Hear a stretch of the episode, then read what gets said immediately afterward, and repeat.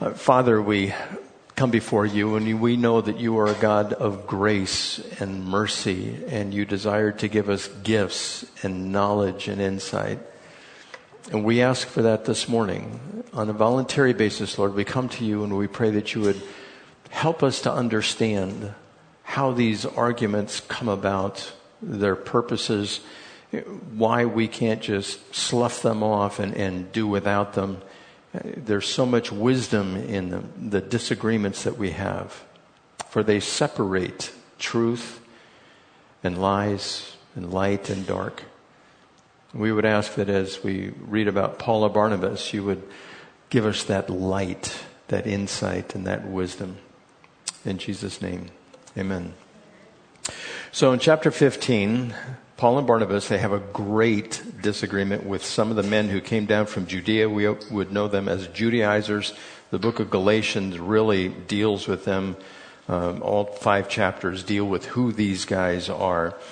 And they taught men that unless they were circumcised, they could not be saved. Now, this great disagreement in the original Greek language, it uses definitions like dissension, disputing, and insurrection. Uh, I know that you guys are familiar with that with January 6th, but it's an insurrection that they were dealing with inside the church, and it was not a side issue. This issue goes to the very heart of the gospel, and the gospel and how it works was being disputed by these Judaizers, and Paul and Barnabas were fighting against them. Now, you have to ask the question, well, could an individual be saved if they did not keep the law of Moses? And the Judaizers were saying, no, you cannot be saved unless you keep the Old Testament ceremonial law. Now, this is still around today, which I'll get into uh, probably in a few minutes with the Hebrew roots movement, that they would not say that you have to keep the law to be saved, but God wants you to keep the law as an act of obedience. So let's look at verse 1 of Acts chapter 15. It says, Some men came down from Judea to Antioch and were teaching the brothers, unless you are circumcised according to the custom taught by Moses, you cannot be saved. So we have four things that are going on just in this verse. First, arguments. Then there's customs prescribed by a, a habit or by law. There's circumcision, which first began with Abraham in Genesis chapter 17. it was later incorporated into the law of Moses. And Joshua, upon entering the land, he circumcised all the men once they crossed the Jordan River. And then also salvation. So arguments, customs, circumcision, and salvation. So we know that there's not one, wait, who in here has never had a disagreement or an argument? When somebody's about to raise their hand, I going, okay, well, you know that that is the case. And you have to ask yourself, are you a peacemaker or are you one that's more given to argument? Do you argue and dispute more than you agree? Are you a contrarian more than somebody who likes to come in and just be agreeable. And you'll be agreeable even when you probably shouldn't be agreeable. Each one of us has that type of character within us. Now, me, I, I'm, i think my wife would say I'm a little more passionate. You know, I little, I go a little bit more to the dissent side, and and I will defend what I believe with a passion.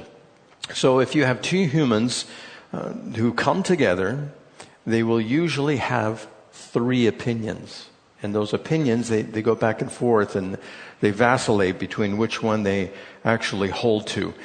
Now, these uh, disagreements and disputes, there are biblical uh, examples of disagreements and arguments.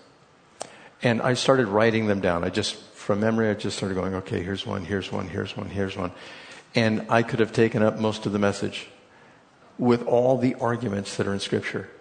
The scripture is just about arguments and judgments as a result of that and getting people on the right cha- track and correcting things. I'm, I'm just going to give you a few, maybe about 20 here. First argument Adam and Eve. It's the woman, Lord. The woman did this. God and the serpent. The serpent went against God. Cain and Abel. Abraham and Sarah. Abraham was reluctant to listen to Sarah, and Sarah said, Get rid of that son. And the Lord said, No, listen to your wife. You need to get rid of that son. Esau and Jacob. Esau was so mad at Jacob, he planned to kill him, is what he wanted to do. Jacob and Laban. Same thing. Jacob feared for his life, and that's why he took off three days ahead of Laban.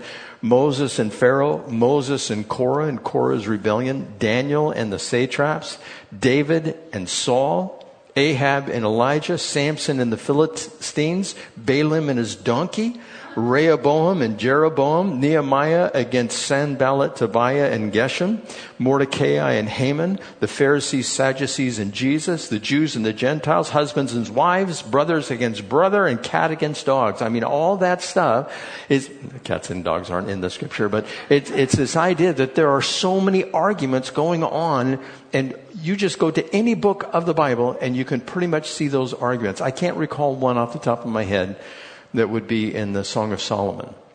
But the book of Proverbs talks about doing right and avoiding that which is wrong and people who are evildoers in there. And you can go through any of the books of the Bible and you can see that.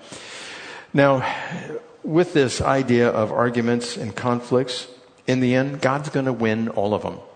There's not going to be a single one that he is not going to win because he is perfect and he knows what's right and good. Now, as far as arguments go, I think that there are three types of arguments disagreements. One is just a simple debate where you will have a process of reasoning, discussing, and mutual questioning. You'll just go back and forth. And you'll see this a lot on YouTube or on Rumble where there are these debates. I, I like to listen to the debates and see how they organize their thoughts and they talk to each other. And usually, I, I can't think of one where they've just start yelling at each other. It's just a formal debate going back and forth, a disagreement. Then there is an attorney in a court of law. Now that's similar to a debate, but you're not trying to convince your opponent. You're trying to convince either a judge or a jury.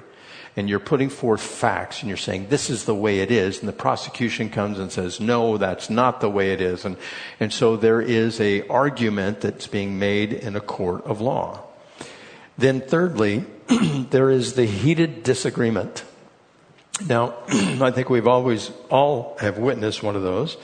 And it's an angry quarrel or disagreement, having an argument over maybe money or raising kids or where to live or go to school or how we should act. And all of those things can lead to heated disagreements because we hold our views passionately as we should.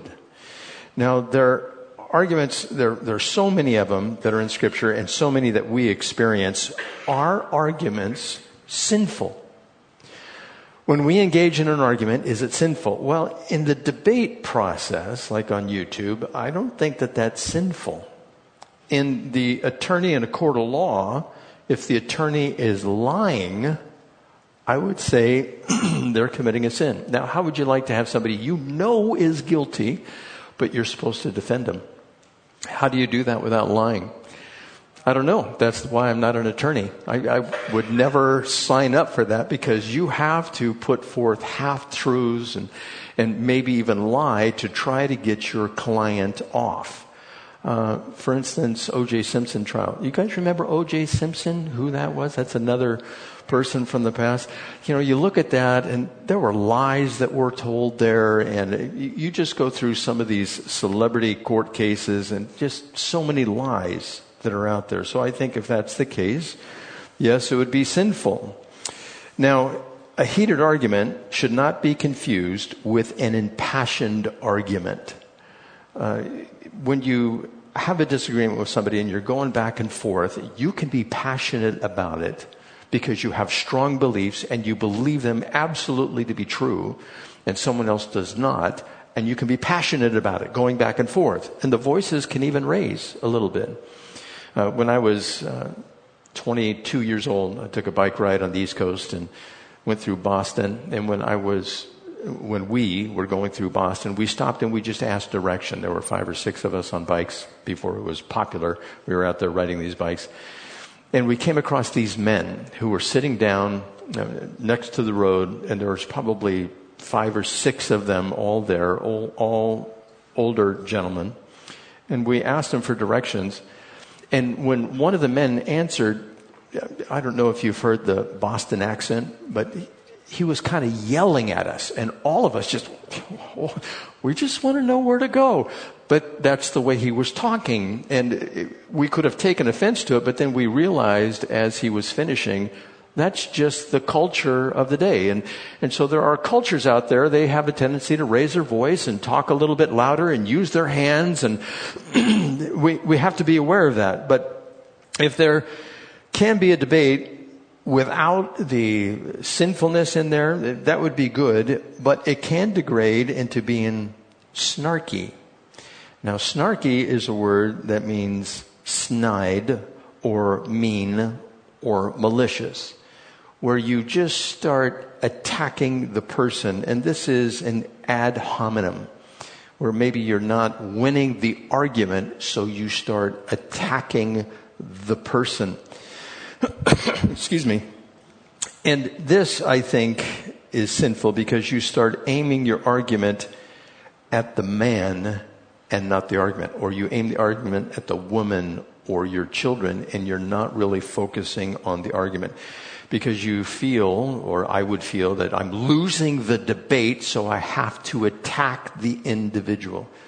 When somebody do, does that, that is a logical fallacy, and you have lost the debate already when you attack the person.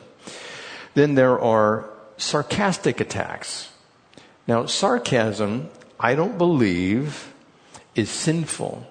When, you, when it turns into being snarky, that is sinful. But sarcasm is through the Bible.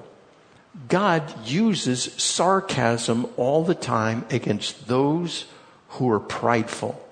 And after the debate really has been won. For instance, if you recall the story of Job in Job chapter 38 verses 4 and 5, remember Job was trying to justify himself all the way through the book and his friends were sitting down saying, just confess your sin, just bring it out there. And he was saying, know, I'm not full of sin. Look, I don't know why this is happening. God has decided to punish me. And, and then God comes along and he goes, stand up. I'm going to talk to you. And this is what he says. Where were you when I laid the foundation? Tell me if you understand. Who marked off the dimensions? Surely you know. That's being sarcastic, is what he's being. And I've mentioned this one previously in the book of Amos. God was upset with the nation of Israel, as he had been several times, and he judged them several times. And this is what he says about the women who lay around all day and they are experts in having mixed drinks and they're probably having a few too many calories. This is what he says. Hear the word, you cows of Bashan on Mount uh, Samaria. Is that sarcasm or what? He, he is insulting the women who are there. It says, You women who oppress the poor and crush the needy, you say to your husbands, Bring us some drinks. And so God uses that. And Paul used that, said, You whitewash sepulchres. He's referring to the Pharisees and Sadducees who are persecuting the Christians and him. And so sarcasm, there's a time for it. There's a time and place for everything, just like Ecclesiastes 3 says. And God uses it, and I think He uses it effectively. But I think that is the last straw when you get to the end and somebody just in their pride, they start using ad hominem attacks and you've won the argument and you can say something sarcastic just to drive the argument home, but you don't attack the person. You make everyone aware of their failing in the argument is what you do. and so God uses sarcasm. We should avoid being snarky. Uh, and arguing, arguing can be sinful, but arguing can produce some good fruit. Now, will we argue when we have our glorified bodies? We're going to come back here for a thousand year reign of Christ, and are we going to enter into arguments? I don't think so with each other. I do think so when we come back, the Lord is going to set up His church to rule and reign with Him on this earth. who is going to be ruled and reigned over. We are going to be Jesus' emissaries, and people will come to us to adjudicate a problem, a disagreement that they have. And they will have the same natures. The people who survive the tribulation will repopulate the earth, and we will help them and guide them in the ways of the Lord. When we do that, they're going to resist just like we resist now. We resist what God wants us to do over and over and over. When we sin, we say, God, please forgive me. He forgives us, restores our fellowship. Well, when we instruct somebody that they have to do something or they should follow the ways of the Lord, immediately their natures on the inside are going to say no. I can remember a particular couple uh, years and years ago. Uh, they were in the church. We were at a different location, and they were having issues with each other. And they came to me. It was after church, and we were talking in, in a corner by ourselves. And they explained the issue to me. They both could explain what it was. I just gave them some scripture. I don't remember the argument. I don't remember the scripture. I, I said something along the line of, well, this is what scripture says you could do. When I gave that instruction, it revealed the heart of the woman. She looked at me with a scowl. Her eyes winced, her teeth gritted together, and her lips pursed. And it's like, oh, okay, she doesn't want to receive not what the Lord said, but what I said that the Lord said. She looked at me. I was the one giving her the wrong instruction. She didn't want to hear it. And clearly, in this particular case, the husband was just going, This is what he did. He went, You know, what am I supposed to do on this? I said, Well, you know, you guys are going to have to work it out, but you want to make sure you follow the scripture. And so the same thing is going to happen to us when we give counsel to someone in the millennial reign we say, this is what the Lord would have you do. And some people are just, they're not going to want to do it. But in that day and age, God tells us in His Word that Jesus will rule with a rod of iron. And He will not tolerate disobedience like He has. We are in the dispensation of grace. How that's going to work out, I don't know exactly how that's going to work out. But we will have the wisdom to carry out God's will, we will be able to hear the voice of the Holy Spirit. We will be one with Him during that time. So, will we have arguments in our glorified bodies during the millennium?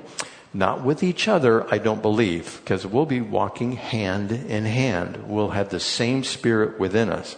But with those who inhabit the earth here, I think we may have some arguments, but we will be the ones who simply debate or instruct.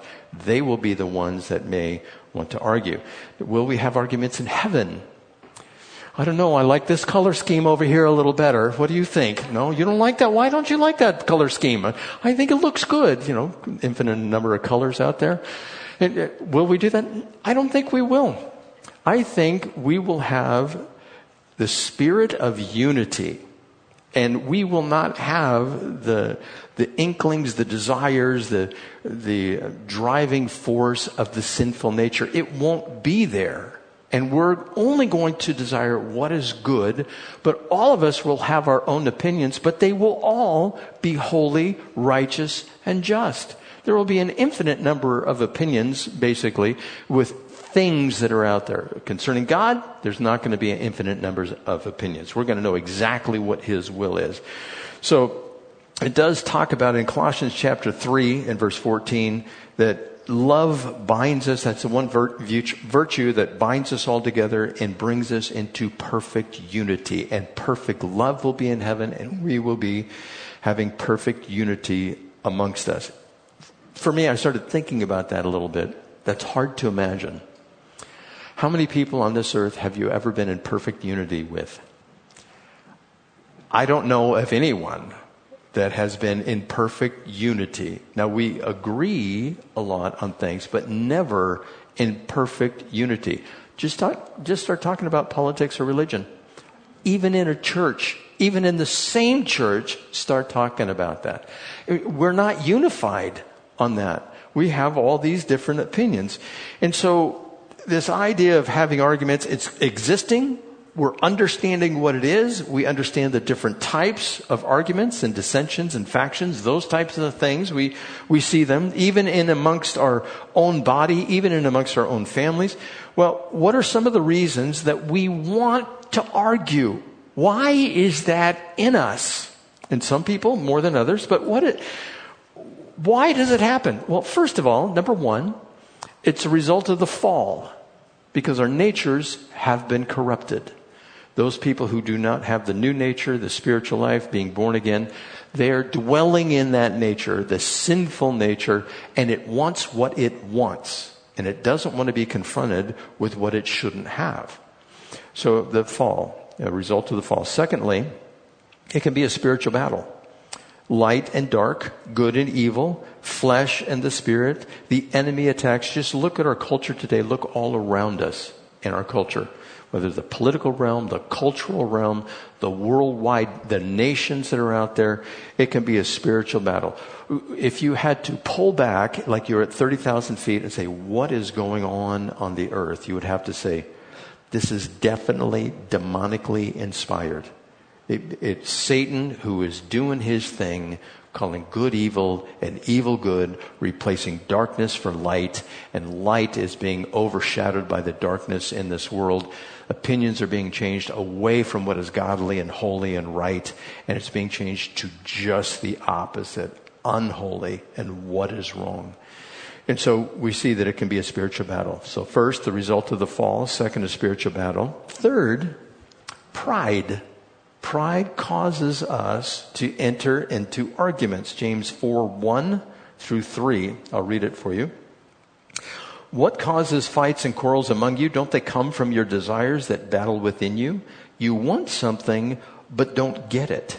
You kill and covet, but you cannot have what you want. You quarrel and fight.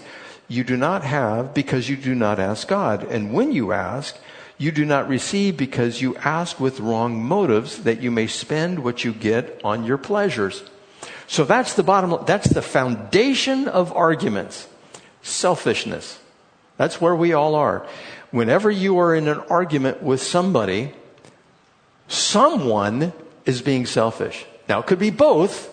They both could be selfish. They both could be self-centered. I want this and I'm not getting it, therefore I'm upset. Husbands and wives happens all the time. You're not doing this for me or you should be doing this for me. One of the two is going to intervene. Both husbands and wives have the same MO. That's just the way it works. You know, even when it comes to divorce, you know, divorce is, is something the Lord does not like and he wish it never happened, but it happens just as often as in the church as it does outside the church. And in those cases, this truth still remains that there's somebody in the marriage, they're not getting what they desire or what they want. Now, it could be something that is wholesome and righteous and good, and they're not getting it, and the other person is the one who's being selfish and will not die to the desires that are godly, righteous, and holy. And so, not to place blame on somebody who goes through the divorce, it, all sin is like that. We sin because we're selfish. We want to do what we want to do. And that has to do with drugs and alcohol. That has to do with fights that we get into with our friends and neighbors. That has to do with marriages. It, it's just a blanket that all of us, we have this virus, so to speak. The virus of the sin that is there. And so we are all condemned in our flesh, but in our spirit we are saved because of Jesus Christ and He delivers us from that.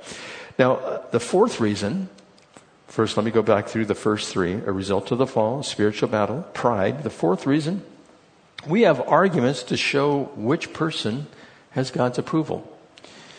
This is in 1 Corinthians chapter 11 verse 19 where Paul says, no doubt there have to be differences, and this means factions or heresies among you to show which of you has God's approval. So when it, it, comes to disagreements inside the church concerning doctrine and practice, there's going to be disagreements. And those disagreements are necessary so people will go back to the Word, see what it has to say, adjudicate the matter, and one opinion will normally rise to the surface, or half of that opinion, or a direction is going to be set on what's right and wrong. That's how God guides the church is through disagreements. And it should be that way because we all have our own opinions and we have to narrow the focus on what we're actually trying to accomplish. What is truth? What is right? What is doctrine? And what is good and sound doctrine as opposed to that which leads people astray? Now, denominations and churches, they arose as a result of disagreements. And how many denominations do we have? I, I have no idea. There's so many out there and so many sects of different denominations. Even the cults have sects of the denominations. The Mormons, I, I forget how many different denominations they have in the Mormon church. Well, the same thing is true with Christianity. You have the Eastern Orthodox, you have the Catholic Church, you have the Protestant Church, and under the Protestant Church you have the Calvinists and Arminians. It just goes on and on. What do they disagree about? They disagree about, I have a list of like 20. Speaking in tongues. You must hold or belong to a certain church to be saved. You must be baptized to be saved. You must be baptized by our formula, by our elders in our church. Worship on Saturday, not Sunday. No musical instruments. Hymns only. Must not listen to rock and roll. Must be formally dressed and, and, out of respect for the word and for the gospel, no smoking, drinking, dancing, tea, coke, coffee. You know, in the Mormon church, I heard this in a study this last week.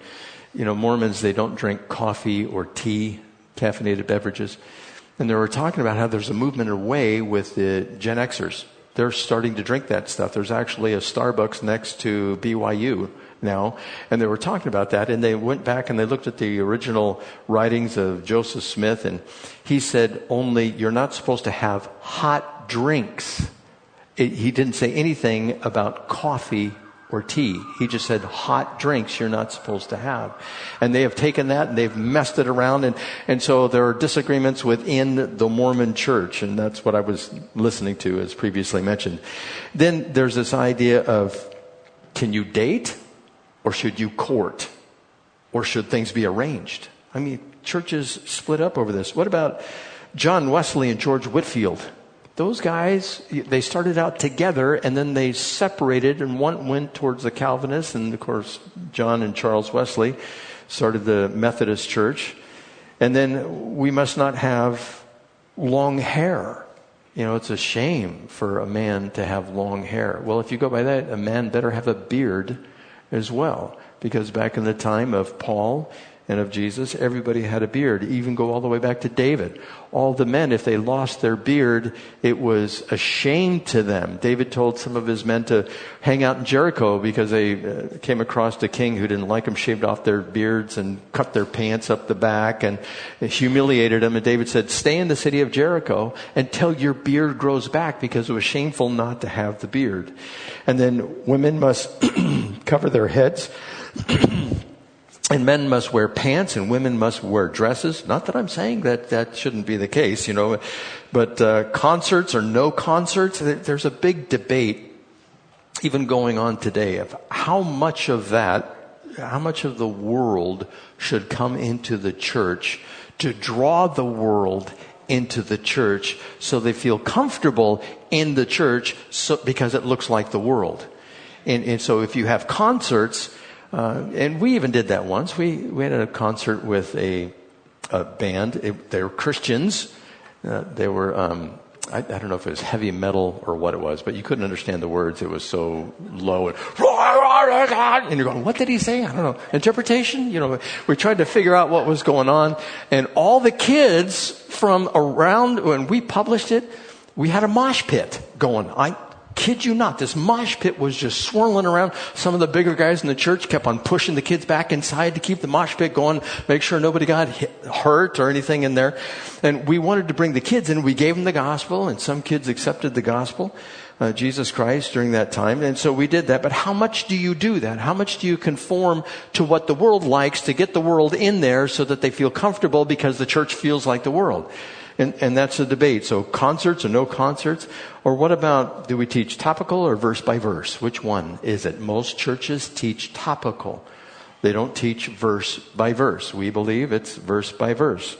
Uh, Calvinism versus Arminianism, eternal security versus free will. How about lights and lasers and smoke? We, even some of the Calvary chapels now, they have the lasers. You know, we could set them up back here where the lasers go up like this and down and, and they can be stationary while I'm speaking and you'd hear this, the smoke come out from behind and then you'd be able to see the lasers beyond, you know, just the seating area and you'd go, oh, oh, it's a holy place. Is that what we do? Do, do we make it look like that? Or have all the flashing lights during worship time? In, in churches, you know, they're doing this. Or what about seeker friendly as opposed to gospel preaching? We won't talk about sin because we want you to come to church and just feel comfortable. The gospel is an offense to those who are perishing. Scripture tells us that. If you tell people they don't measure up, that there's a judgment, people get offended by that because they think they're good people. When you read the scriptures, it says no one's good. I mean, okay, we're all in the same boat. But people don't want to hear that. I mean, if you just look at the coaches who are out there, you are good. You are perfect. You're wonderful just the way you are. Well, what about looking to the future? Is, am I supposed to improve? Am, am I supposed to accomplish something? Am I supposed to better myself? And there's this idea, no, you're fine just the way you are. Come on into church. What about egalitarianism versus complementarianism? Big words. The, the idea that egalitarianism, there is no difference between men and women and their capacity to serve inside the church. Complementarianism says no, there are distinctions between men and women inside the church. This is another move. This, not this church, but churches today are going in the way of egalitarianism. What about uh, go with the culture to win the culture to uh, to bring in the people from the culture to get them saved? Do we do we come become like the culture in order to do that? How much do we accept of what the cultural norms are today? For instance, just wait till June. And in June, after having come up from Palm Springs this last week, just wait till June. And uh, again, I was listening to the um, uh, debate on Mormonism, instruction on Mormonism, and they're finding out that, uh, quote unquote, now uh, there are some statistics like one out of ten people in the normal population identifies as LGBTQ. In the Mormon church, it's one out of five, or Mormons in Utah. This was taken back in 2018. There's a big move for that in Utah, and it has one of the largest gay pride parades in the whole country in Salt Lake City. I was shocked to hear that. And there's a lot of conflict right now inside the Mormon church over that. So how much of the culture do you win or do you, do you incorporate inside the church to win the culture? And they're dealing with that and who to accept and who not to accept. And the, in the Mormon church, the next generation, the Gen Xers that are coming up, they're more agreeable for stuff like that. And that's just the cults. That's, that's not the church itself. Well, what about baptism? Do you dunk, pour, sprinkle? Which, which one should we do? And churches split over that. There's a church that's called the Baptist Church because they want completely dunked, right?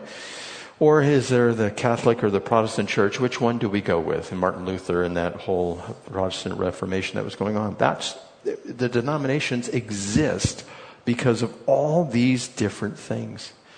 And you'd think, why didn't God just make one church? I believe that God wants the denominations just like He wants nations. He wants the nations to be separate. We know that He divided the boundaries of the nations. We know that in the millennial kingdom, there are going to be separate nations. He likes it like that. What's the move of the world right now? No borders, no nation, all the same. We all have the same pigment in our skin. We all get along with everybody that's there. There's no borders. Everybody can come into all the different countries. You see that not just in the United States, but you see that throughout Europe. They're just molding together all the countries because that's the way of Satan. Satan does not want the distinction. He wants everybody the same, everybody compliant, everybody obedient to what he has to say. And God says, no, I want you obedient to the word, but I want you to be an individual. I want you to be your own nation. I want you to be your own culture. And that's okay. That is good. Now, there is the setting that this argument came up in with Paul and Barnabas.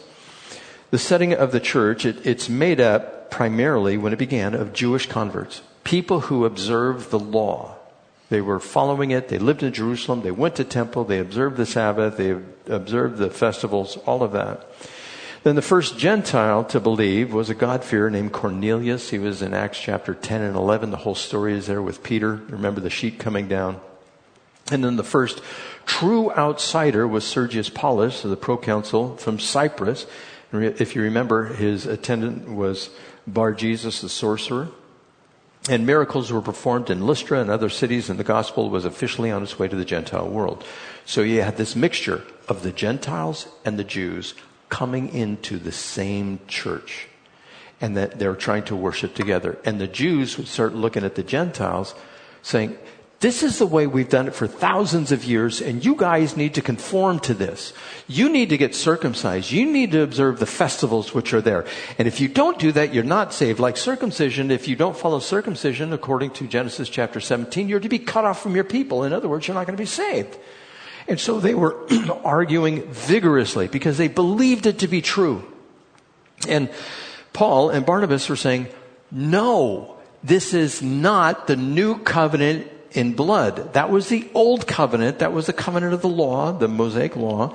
And this is the new covenant, the covenant in the blood of Jesus Christ.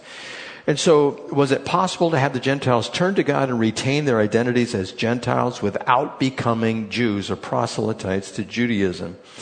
And after all, Jesus was a Jew and followed all the commandments of the Jewish law. So we need to do what Jesus did. We need to be little Jesuses or little Christ or little Christians. We need to be Christians. And that was the argument that would go out there. So there was a tension coming out of the world for the Gentiles into the church. First, there was the world and the spirit of the world. Then there was a spirit filled life. Then there was the party. Then there was the praise. Then there was the pride. Then there was the humility. Then there was the wassailing turning into worshiping. Then there was the murdering, whether by deed or by speech. Then there was the mending, blessed are the peacemakers. And then there was death, and then there was life. And these people in the world, the Gentiles are going, ah, this is weird. This is not how the world works. And in the church, they're saying, Exactly. It's different. And the Jews are saying, and there's some more to be added to it as well. Follow all this stuff and you'll be perfect if you do that. And then from the Old Testament to the New Testament, the Jews. So you have the Gentiles going, wait a second, this is not what the world is like. This is different. And then the Jews are saying, well, this is not what the law of Moses is like. This is different. For instance, you have the sacrificial system. And you're bringing these lambs and these bullocks and these birds and you're sacrificing them. And then Jesus says, no, you are the sacrifice. Jesus was the sacrifice. Then there's the temple worship. And then Jesus says, no, you're the temple of the Holy Spirit. Then there's the Sabbath day. And no, we have entered our Sabbath day's rest. Jesus is our Sabbath day's rest. Hebrews chapter 4. 10% belongs to God. And in the church, no, everything belongs to God. You have to ask, how much does God want me to give? And in the Old Testament, circumcision. And in the New Testament, baptism. By the way, just as a side note, I've been listening uh, to other things as well, like where our culture is going, especially the economics, where we're going economically right now. And you see the banks failing, right? And the government's propping up the banks. And with all of that, uh, some of the studies are veering into Revelation chapter 13, and you have the Antichrist, he controls all finances, the economy. He determines who can buy or sell, and they have to have a mark. And I was thinking to myself, let's see, Old Testament, circumcision, New Testament, baptism, the Antichrist and his rule, mark of the beast. That's what will identify them. What identifies us as Christians to the world? We go out and get baptized publicly. What identifies the Jews to the world? It was circumcision. And that will be the Antichrist's mark. That mark he will put everybody on, and it will be like a religion to them. And there's so much I'll end up sharing with you that it, just where we're going with that, it's just, it gives me chills to think about, wow, this is like right there at the door. But I digress. So you have the circumcision and baptism, you have the Passover, and then that switches to communion. You have the altar where you offer the sacrifices, and Jesus was on the cross, the ultimate sacrifice. And then you had the old wine and old wineskins and new wine and new wineskins. So there was this transition that the Jews had to make too. So not only did the Gentiles have to figure out, well, what's this church all about? But the Jews had to say, no, this is the way it's always been. We need to keep it this way. And that's where Paul and Barnabas come in. So again, verse one. Some men came down from Judea to Antioch and were teaching the brothers, unless you are circumcised according to the customs taught by Moses, you cannot be saved. And Genesis 17, 14, which I alluded to earlier, any uncircumcised male who has not been circumcised in the flesh will be cut off from his people. He has broken my covenant. And I previously spoke about the Hebrew roots movement. And broadly speaking, what they believe is that you accept Christ, but you're obligated to follow the Jewish laws and practices from the book of Moses. And that word is obligated. It is something that you would do just like baptism. They believe that they practice their faith in a more authentic manner. You're more of an authentic Christian if you follow the practices in the Old Testament.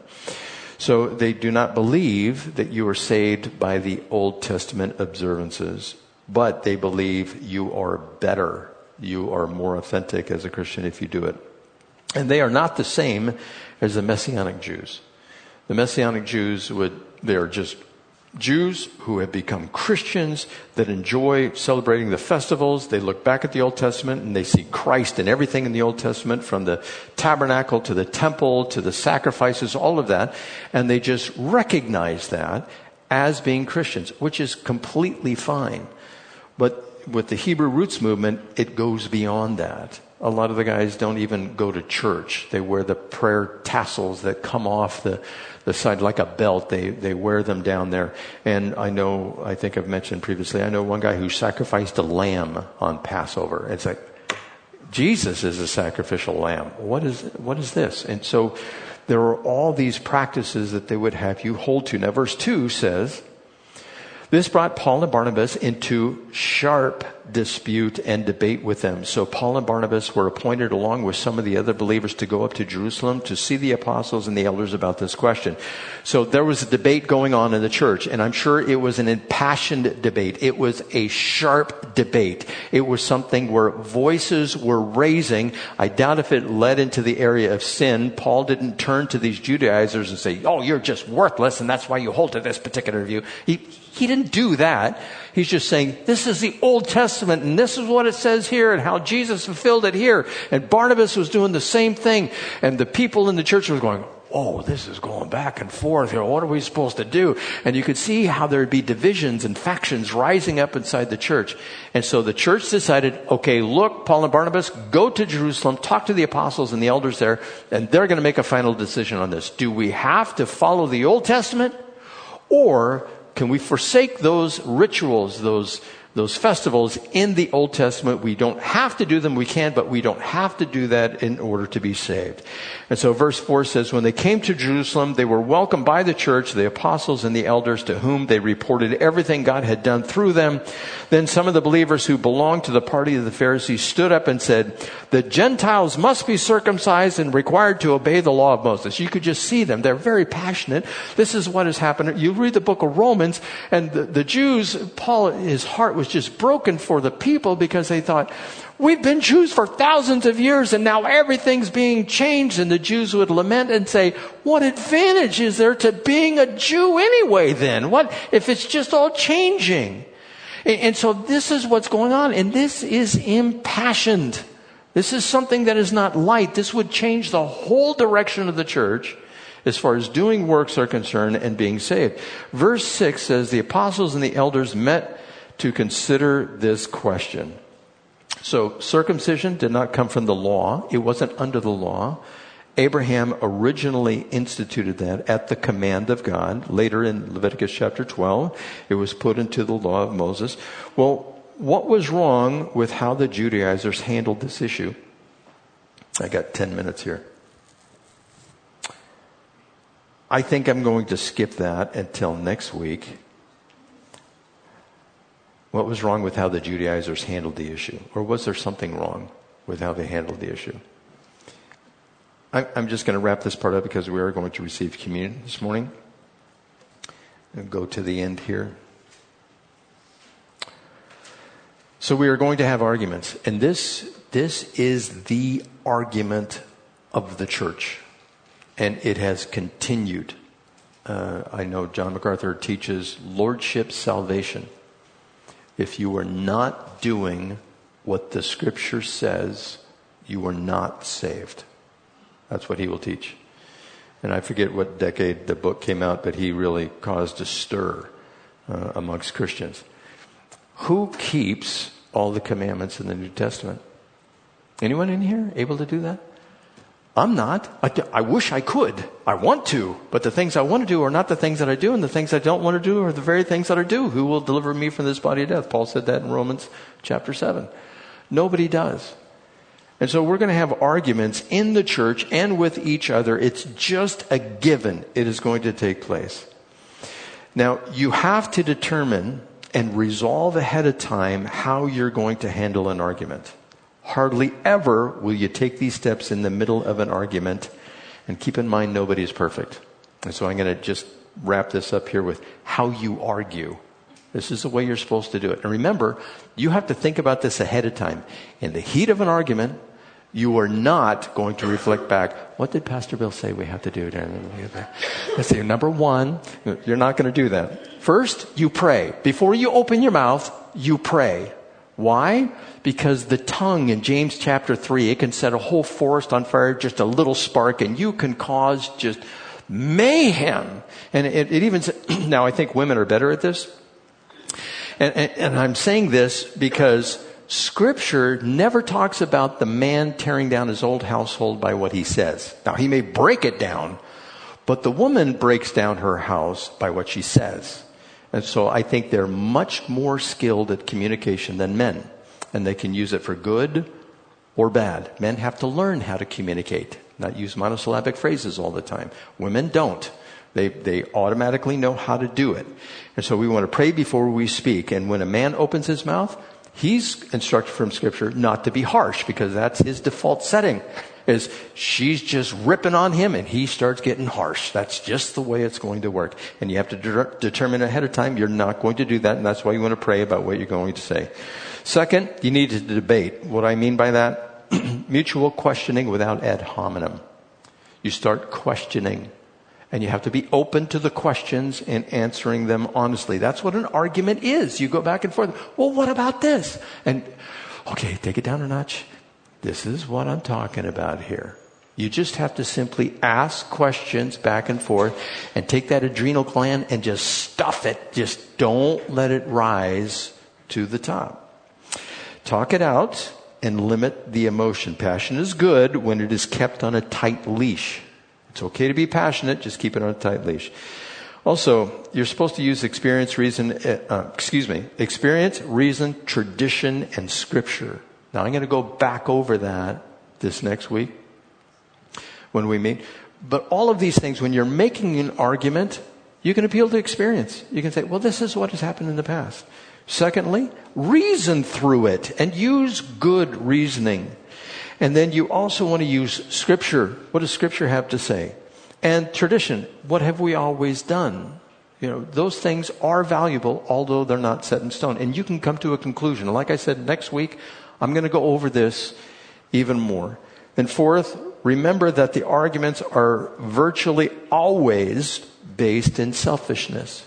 If there's one thing you remember during an argument, ask yourself, are you being selfish? Are you not getting what you want. James chapter 4. Then also, if you are unable to resolve the issue, grace.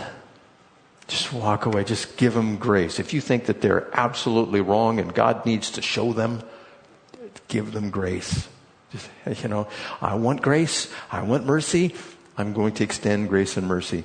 And if it is not essential, unethical, or immortal, immoral, consider letting the opponent have their way. Oh, you mean give up this territory? I'm so close to winning. Just walk away. Just, okay, I'm fine. Don't do this. Don't go, well, fine. Don't do that. Just say, okay, I'm, I'm going to give you what you want. You can do that by the Spirit. With the flesh, no way, no how. The flesh wants to conquer. So this is how we resolve the arguments. And I will review these again next week. And remember, you have to practice this ahead of time. It will never work in the midst of an argument. Now, what we're going to do at this point, Kim is going to come forward and she is going to play a song. And as we're playing that song, I think by now you know the routine that if you have something that you need to bring before the Lord and say, Lord, you know, maybe I've argued a little too much. Maybe I, I, wasn't acting in a holy way, maybe passionately and sinful, but not in a holy way. Please forgive me about that. Blessed are the peacemakers. If you need to go back to somebody and say, you know, I didn't argue fairly. I, didn't say the right things. Even though we're, we are going to argue, I want to make sure I'm doing it the right way, just like Paul and Barnabas did. And I'll go over how they resolve this. But it's this idea that God, we want to walk in your grace and your goodness. And if I'm not doing that, please reveal it to me and please me, please help me to make amends. And so in receiving communion, we see how God wanted us to be peacemakers because he made peace with God. That's how we have peace with God through his sacrifice. And we're going to do this as a way of remembering that sacrifice. So as Kim starts to play, just take a moment. We'd come up through the center. Uh, one of the ushers will take the lids off of this, and you can get the elements and then go back around the outsides and have a seat and wait until we can participate in receiving together.